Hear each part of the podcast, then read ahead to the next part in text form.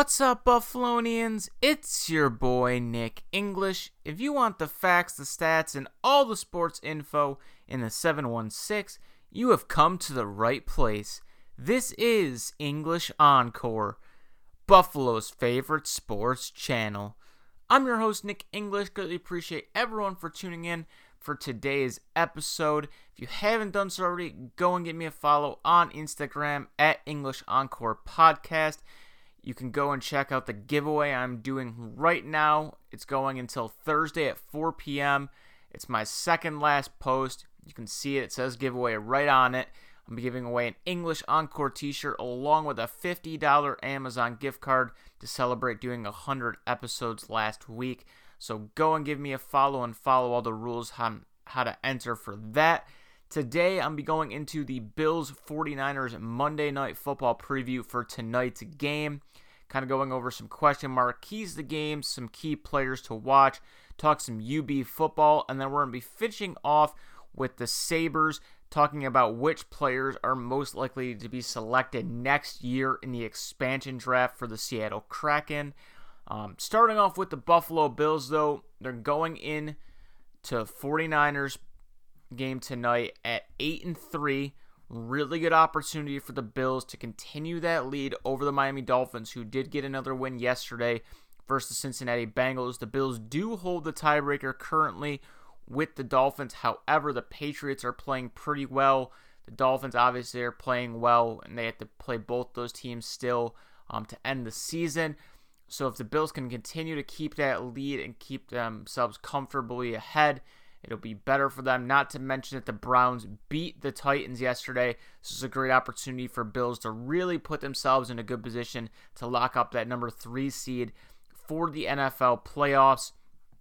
This game's going to be a little bit weird. The game is going to be played in Arizona because of the restrictions and COVID protocols going on right now in California. It looks like they're going to be going into a shutdown pretty much. Um, definitely a bad taste in a lot of Bills fans' mouths because of what happened in Arizona just a few short weeks ago with the Hail Mary. However, I think the Bills are going to go in and hopefully handle their business and come away with a win. Looking at the keys to the game, honestly, the biggest key to me is the Bills can't cower in prime time and they have to act like they belong there. You look at all the stats that people are going to show, just like when the Bills couldn't make the playoffs, But that's all you heard in every primetime game, every game about the Bills. It was the Bills haven't made the playoffs in 17 years. The Bills haven't done this. The Bills haven't done this. The playoff drought, wide right, Music City Miracle, all this stuff. The Bills are a different team now. You showed that you belong with some of the best teams in the NFL. You've beaten the Rams. You've beaten the Seahawks. You've beaten a good Miami Dolphins team that everyone was low on to start the year, but now everyone's hyping up. You beat those teams. You know, you beat the New England Patriots already and you knocked off Bill Belichick and them. Maybe it been without Tom Brady, yes, but you still did it. You know, you didn't play your best game against Kansas City, but you still showed that you belong in those type of games. And you should have beaten the Cardinals as well. Looking at the Bills' record in prime time, it's not great. Since 2000, the Bills are 6 and 23 in prime time, and they haven't won a Monday night football game since 1999 since or when they won 23 to 18. Obviously not great. But to me, you're a different team now. The Bills have talked about it. We don't look at the past, you're looking at right now, present day. Show up and for once, can you just beat the bricks off of a team? You know, the Bills have shown flashes where they can in the first quarter and second quarter, you know, play really well and they'll be up on a team by you know, 14 to 17 at halftime, and then they blow it in the third quarter, and they're squeaking out seven to 10 point wins. At the end of the day, wins are wins. But at some point, you need to go in, handle your business, and I think this is a great opportunity to do so. The 49ers are a very good team. They're very well coached. The record might not indicate that, but they're a team that can beat almost anyone in the NFL. They have a very solid defense. Offensively, they're a little bit limited. They have gotten some players back Deebo Samuel, Brandon Aiyuk both coming off injuries and COVID list in the past few weeks. Nick Mullens is a guy that I had talked about a few years ago that the Bills should go out and acquire to be a backup. He's been solid for them playing. But you're the Buffalo Bills. You're getting healthier as the season progresses. This is probably one of the least amount of people you've had on your injury reports since the first week of the season. This is your opportunity to go in, go beat a good team in the 49ers and beat them convincingly. You have to start hot in the first and the third quarters. Don't just come out guns a blazing in the first and then fall asleep coming out of halftime because that's what the Bills have done this year. The Bills are second out of 32 teams in NFL in first quarter points average per game at 7.3, but they're 28 out of 32 for third quarter points at only 3.4. That number has gotten better over the past three weeks, going up to 5.6. But for some reason, out of halftime, Sean McDermott hasn't been able to get his team to, you know, play up um, and keep their foot on the gas pedal. For some reason, they play down to their competition or they just look lackadaisical or don't look like they want to just put the game away. You have to do that. And then the last key of the game for me is you got to stop the run and get after Nick Mullens. They have a very good backfield with Coleman, McKinnon, Mostert, a lot of changes, speed guys can really hit the hole and break off big runs at a time. The run defense has definitely been the Bills' Achilles heel on defense most of the year. It's been better the past few weeks, but they have to do that. Get after Nick Mullens. You have to trust Tre'Davious White, Levi Wallace, Poyer, and Hyde that they can shut down guys like Deebo Samuel, Brandon Aiyuk. There is no Jimmy Garoppolo today. There is no George Kittle. Those are really the two biggest threats you have to worry about, and then obviously the running backs out of the backfield. But get after Mullens, force him to make quick decisions, force turnover, get your guys in good field position for your offense. Um, biggest question marks for this game is if Matt Milano and Tyrel Dodson are going to play. To me, in my opinion, I think they will both play. The Bills have until 4 p.m. today to activate them for the game. Um, and the reason I have this gut feeling is because, and sometimes you can look into social media a little bit too deeply, but to me, you're not going to be posting that Matt Milano and Dodson are both on the plane to go to this game. Like they had pictures on the Bills website of both of them going on the plane. To me, if you know that they're not going to play with everything going on in the world today with COVID, um, to me, why make them travel if they're not going to play? So to me, I think they're both going to play. I think that's going to be huge for the Bills because as well as AJ Klein and Tremaine Edmunds have been playing, Matt Milano just makes this defense 10 times better, and he's going to be a guy that's going to be able to cover these running backs out of the backfield, which should be key for them. And I do wish they would have put Milano on the IR sooner because I think he was very limited when he came back. I'm hoping he's full strength now, um, no limitations. Um, next biggest question is can the Bills continue to get the ground game going? They've shown flashes at different points in the season that they're going to be capable of getting the run. They showed it against the Patriots. They showed it last week against the Chargers. Devin Singletary is a good change of pace back. Zach Moss is a very good downhill runner. Um, Singletary did have the fumble last week, so that's going to be something he has to make sure he doesn't do this week against a good 49ers defense that's going to be looking to punch out the ball. But Daboll has to continue to try to implement that run game, even if it incorporates Josh, you know, running around a little bit. Even though I don't like that as much because he's been banged up the past few weeks, avoided that injury scare like I talked about last week when he got his ankle rolled up on, and it even might have been an MCL issue. But he is practicing in full all week, so it looks like he's going to be good to go. Like I said, the Bills can't continue to try to beat good teams being one dimensional. They have to be able to pass and throw the football. I do expect the Bills to throw the ball a lot today. Um, I really like the Stefon Diggs against Richard Sherman matchup if that's the route they decide to go. And then finally, can Josh eliminate the turnovers? Earlier in the year, when Bill started off 4 0, he was not turning the ball over at all, taking good care of the football both on the ground and in the air outside of week one versus the Jets when he fumbled twice. The past three weeks, he's been throwing bad interceptions. Um, he's been having some fumble issues as well. He's got to get that cleaned up, especially late here in the season. And then the three key players to me for this game is going to be Gabriel Davis. He's going to be filling in for John Brown once again. He stepped up in the moment last week and made some huge plays for them. Um, they're going to need him opposite of Stefon Diggs to do that same thing. I think Kobe's going to have a good game in the slot. Uh, Ed Oliver, to me, has to have a big game. 49ers offensive line's a little bit banged up. Ed Oliver has shown flashes of what he can do this year, but he has to be more of a game wrecker. You know, Jerry Hughes been doing a really good job rushing the passer. Mario Addison, same type of thing. but you haven't been hearing Ed Oliver's name nearly enough. The last few weeks, he's been taking some really bad penalties. He's made a few plays to make up for it, but he has to really shine tonight. And then the third player who's not actually going to be a player, it's Sean McDermott. This is a big moment for Sean McDermott, and here's why. Sean McDermott is a very, very good NFL coach. I'm very much happy that the Bills re signed him. I, like I said when I talked about it, I was a little skeptical on the amount of years they signed him for based on the fact that he has not won a playoff game yet. But I'm very happy he's here along with Brandon Beane, who also deserves contract extension as soon as possible.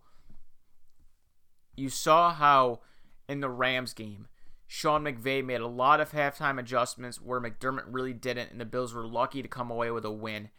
Um, same type of thing against Arizona. Um, you can look at the Patriots game. They almost blew that game as well. They play this conservative type football at certain points in the game, and it really irritates me. Sean McDermott's going up a very good coach in Kyle Shanahan, who's been to Super Bowls before, has shown he's a good coach, and has gotten the most out of a team that's dealt with a lot of injuries this year. At some point, Sean McDermott has to outcoach some of these elite coaches to prove that the Bills belong and they can make deep playoff runs. So I'm excited to see how he handles this opportunity coming up. Um, it's definitely going to be an exciting game tonight, and I do think the Bills are going to win. I'm going to go with Bills 31, 49ers 20 in a very good game. I think Josh is going to have a big day along with Stefon Diggs. I think he's going to go for a 1,000 yards on the season as well, and I do think they're going to be able to get the combination of Singletary and Moss going. Moving on to UB football, big news for the Buffalo Bulls. They were ranked for the first time in school history in the AP Top 25, coming in at number 24 yesterday. They're the first MAC team to be ranked since Western Michigan in 2016. The Bulls are 4 0 right now. Um, they had their game canceled against Ohio this past weekend. Despite that, the Bulls are likely to be named the MAC East Division champions and will likely be playing in the bowl game for that championship for the MAC. Um, Jaret Patterson continues to get the recognition he deserves. Reggie Bush has been very high on him when talking about college football, saying that even though he might not win the Heisman, his name needs to be in there. And a lot of people are continuing to talk about him. Um, it's really great recognition for a Bullets program that's been consistently going in an upward direction since Khalil Mack and Joe Licata and guys like that really started building the foundation for this great team um, and just the great college for UB. You know, UB's done a very good job with their athletics, especially over the past five, six years in all different types of sports, um, especially in football and basketball, both men and women's basketball for that matter. But UB football is playing very, very well. Um, obviously they're not going to even though they're undefeated they're never going to be considered to play for like a national championship or anything like that. Um, just the nature of the conference they're in. However i do think there's a very good chance they're going to win the mac championship and they're going to get a very good bowl game against you know a very solid team. Maybe it's a byu we saw the byu coastal carolina game the other day how great of a game that was. I think ub would put up a good fight against one of those mid tier, a team like Cincinnati, um, like I said, Coastal Carolina, any of those type of teams. Um, even Marshall, I know they just lost to Rice, so they're not top 25 anymore. But um, teams like that, I think UB would be able to hold their own. I'm really interested to see where Jaret Patterson is going to probably go in the draft. I don't expect him to go back for his senior year at all. Um, I'd be very shocked. I think to me, he's easily a third round, if not second round running back. He's proven he can hit the holes, has a little bit of change of speed um, for his size. And He reminds me a lot of Darren Sproles, um, just a little bit bigger um, and more athletic. So I'm really excited. The Bulls are super fun to watch. If you haven't watched them, definitely check them out. Um, if you liked watching that Coastal Carolina BYU game, I think you'll enjoy watching Buffalo. I know sometimes people don't like that they're playing against other MAC teams like Toledo, Akron, Ohio, and the games maybe are blowouts like UB's been blowing teams out. Um, it's kind of just the nature of what's happening this year with COVID and everything. Um, they were supposed to play Ohio State this year, which by no means do I think they were going to win that game, but Jaret Patterson, I think, would have ran all over the Buckeyes. So definitely a team that you want to keep an eye on. Really happy for you being Jaret Patterson. Um, definitely excited to see what they're going to be doing in the upcoming weeks. And then finally, for the last topic for today's episode, talking about the Sabres and the expansion draft. As many of you know, the Seattle Kraken are going to be joining the NHL next season. So that's when you start talking about the expansion draft, what players you protect, which ones you don't. Um, so basically, how this works is that for the expansion draft, you have to be in the league for a certain amount of years to be eligible. So players like Rasmus Dahlin, Henry Jokiharju weren't eligible for the last draft for Vegas, but now they would be eligible for this one because of the amount of years they've played in the NHL. Um, just going through the quick players that are obviously going to get protected. Dahlin, Jokiharju, Jack Eichel, um, Sam Reinhart, Victor Olofsson, Casey Mittelstadt more than likely just because of how high of a pick he was. Tage Thompson to me is another guy that I think will be protected. Um, Ristolainen just because you don't want to lose him for nothing. Jeff Skinner will more than likely be protected unless he's willing to um, waive his no movement clause. And then with Sam Reinhart, he's going to be a unrestricted or a restricted free agent, but I do expect them to re-sign him, so I believe he'll be protected as well. The reason they probably won't protect a guy like Eric Staal or Taylor Hall is that could really put them in a bad cap situation. Um, especially if you don't know at that point if you're going to re-sign it. If they do re-sign Hall before then, I would have fully expect they protect him. Obviously, um, defensively is I think where the Sabres are more than likely going to get their players taken from. Linus Ullmark's a little bit of a question mark there as well, but there's going to be too many other good goalies um, that are going to be available, I think, for Seattle that they won't even have to worry about a guy like Ullmark potentially being taken. Um, so to me, the notable players that I'd watch out for if I was a Sabres fan would be Colin Miller has another year on his contract after the season. Uh, just over $3 million. Very solid NHL veteran defenseman. Been a part of some cup teams. Um, deep playoff runs. Cody Eakin, I know they just signed him this offseason. I doubt that they would protect him, though, with the low salary cap hit that he has. Brandon Montour is very intriguing. Um, he might not get picked just because he's going to be a UFA at the end of the year. Zemgus Girgensons is a guy that could be a plug and play third, fourth line that you might want for an expansion team just because he's a gritty player, and can play multiple positions. Then Lawrence Pilut, I think, is the other wild card if the Sabres decide to sign him or not. Um, I really just don't know what they're doing with him at this point. He's been playing well overseas, but I just don't really know if they have him in their long term future. As far as who I think would be taken from Seattle, my number one gut answer is Colin Miller, just because it's a very cheap salary. It's a good veteran defenseman to bring in for a team. You know, he was also selected for Vegas's expansion draft. When you're doing an expansion draft, you're going to get some guys that have some bad contracts, but are good, solid veteran players that you want to have young guys around. Um, Colin Miller is a guy that you want on your defensive side of the blue line, you know, helping some of these younger players out. And he's going to be able to play second, third line minutes and contribute you know, 20 to 30 points a year for you. Bring playoff experience, be a good locker room guy. Um, to me, the only player the Sabres would have to worry about getting taken over him is Brandon Montour. Like I said, I think a lot of that is based on the contract situation, whether or not the Sabres decide to move him before the deadline, decide to re sign him to another one year deal, whatever they decide to do. Um, I think that'll be the biggest question mark. Like I said, I think the Sabres are more than likely going to get someone from their defensive core taken. Offensively, you know, their top six is kind of just is what it is. You know, Eichel, Reinhart, Olofsson, um, you know, Hall, Staal, and Skinner. Staal and Hall are both going to be free agents, and whether or not they bring both of them back or not will determine who else they keep. Um, also depends on what the Sabres want to do. They can keep nine forwards, five defensemen, and I believe two goalies, or you can do other combinations. I believe it's just 15 total players um, and then goalies, something around that number. I'd have to go back and double check on that, so don't quote me on that. But um, expansion draft's always really fun to watch. Um, it's nice because the Sabres basically core players. There's really no risk risk of losing them. Guys like Dylan Cozens, Ryan Johnson, um, those type of players who haven't, um, Jack Quinn as well, who haven't played really in the NHL yet or aren't even really into their rookie contracts at all are guys that you don't even have to worry about protecting because they haven't played in the NHL long enough. Um, and then obviously the no-brainers like Eichel, Dahlin, those guys, you're never going to lose them unless something just drastic happens.